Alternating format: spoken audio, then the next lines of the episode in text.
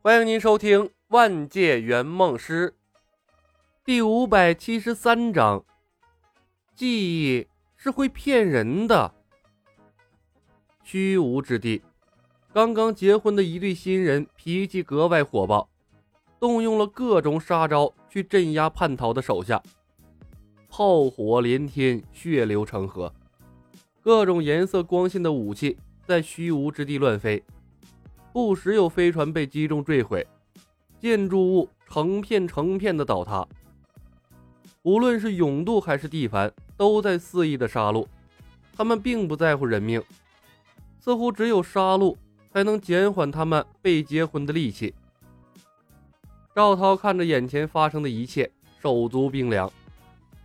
漫天发射的死光炮、激光炮、质子炮等等高科技武器。他那三脚猫功夫，在这些强大的武器面前不堪一击。而且漫威宇宙不光有高科技武器，还有无限宝石那样更扯淡的大杀器。他竟然以结婚者的身份，招惹了漫威宇宙中这样的两个怪物。而且听李小白的语气，竟然还要招惹下去。赵涛的心情糟透了。感觉前途一片漆黑，看不到一丁点儿的光亮。这但凡某个大佬对他产生一丝恶意，恐怕他来不及反应就给气化了吧。他现在仍能感受到永渡少剑散发的寒气。当时的少剑距离他的眉心最多三公分。赵涛凑到李牧身边，低声问：“小白，真的没问题吗？”我刚才差点被永渡杀了，不是没杀吗？李牧笑着看他，放心好了，抱紧星爵等人的大腿，没那么容易挂。这帮家伙虽然脑袋不够使，但人运气足够大呀，完全可以说是银河系运气王。永渡当时被你控制了，才没有继续对我出手。赵涛焦急地说道。可你不可能时时刻刻防备着他吧？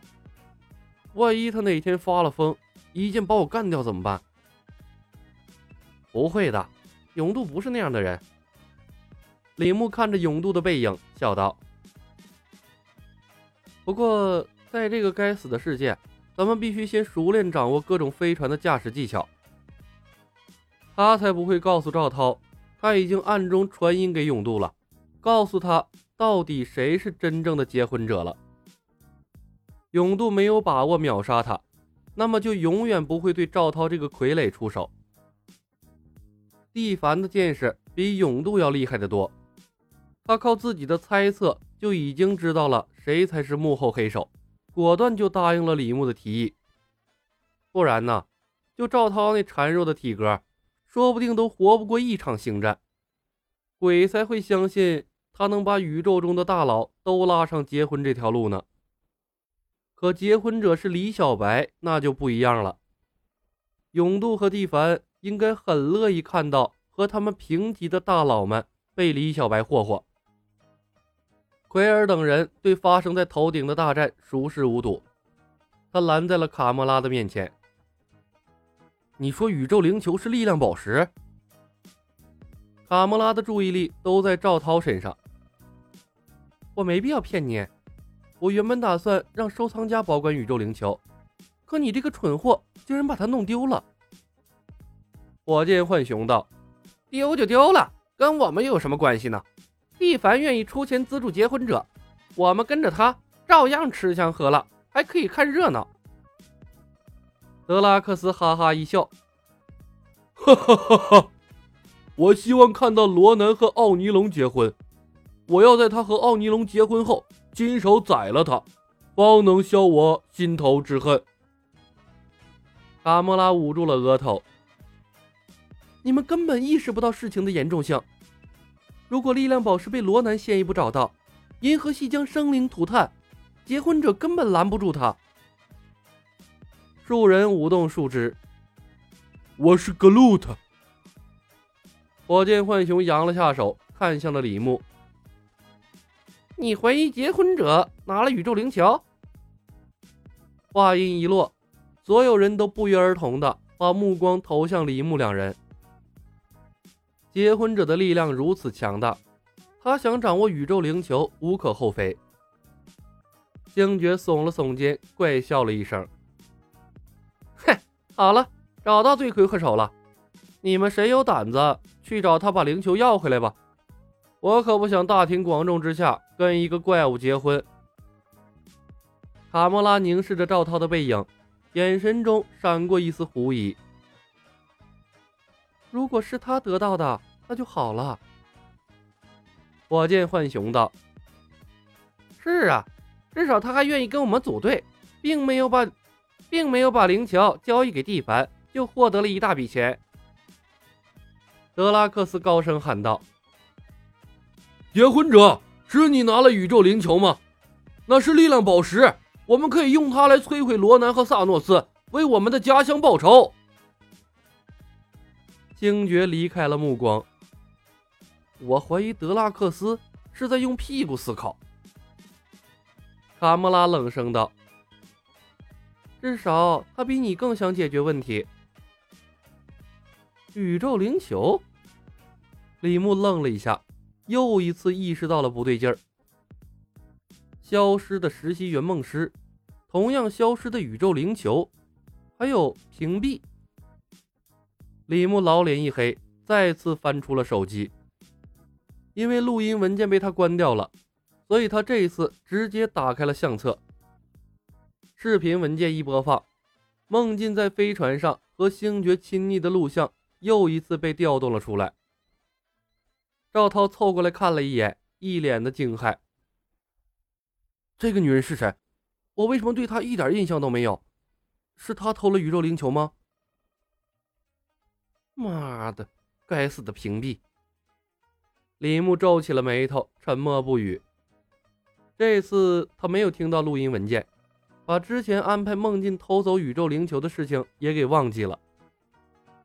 德拉克斯走了过来，李牧把手机收了起来，他并不想让奎尔等人知道隐身和障眼法的能力。德拉克斯，我没有拿宇宙灵球。李牧看向了星爵，奎尔。米兰洛号上当时有另外的人，你最好回去调取一下飞船上的监控设备。不可能，飞船上只有我们几个，我不可能记错的。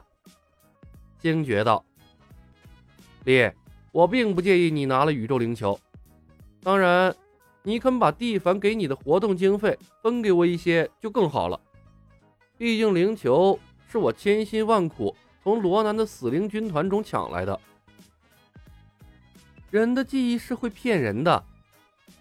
李牧淡笑着看了他一眼，指着乱糟糟的天空：“你最好速度快点，去晚了，我担心你的飞船会在混战中出现意外。”意识到圆梦师的背叛，李牧习惯性的按照自己的思路来做预防。如果是他，在科技世界使用了屏蔽。肯定会想办法摧毁一切可能留存的痕迹。刚才时间紧迫，他只看了一个技能，推断不出太多有效的东西。但现阶段，新人带走力量宝石对任务是有利的，所以他也没有透露太多的信息。有牵手在，新人跑不掉。奎尔疑惑地向着港口的方向看了一眼，转身向他的飞船跑去。卡莫拉紧跟其后，小浣熊看了李牧一眼，也追了过去。他在飞船上制作了许多精巧的武器，并不想他们出现意外。转眼间，李牧的身边就剩下了大块头德拉克斯。德拉克斯目光灼灼地看着赵涛：“结婚者，我们什么时候去找罗南？我已经有些迫不及待了。”赵涛看向了李牧，李牧传音：“有些事情可以自己做主。”赵涛沉默了片刻，对德拉克斯道：“随时可以，不过在找罗南之前，我们必须先找到力量宝石。”李牧笑笑，转头看向了刚才的赌场：“走，我们去找找看。”本集已经播讲完毕，感谢您的收听。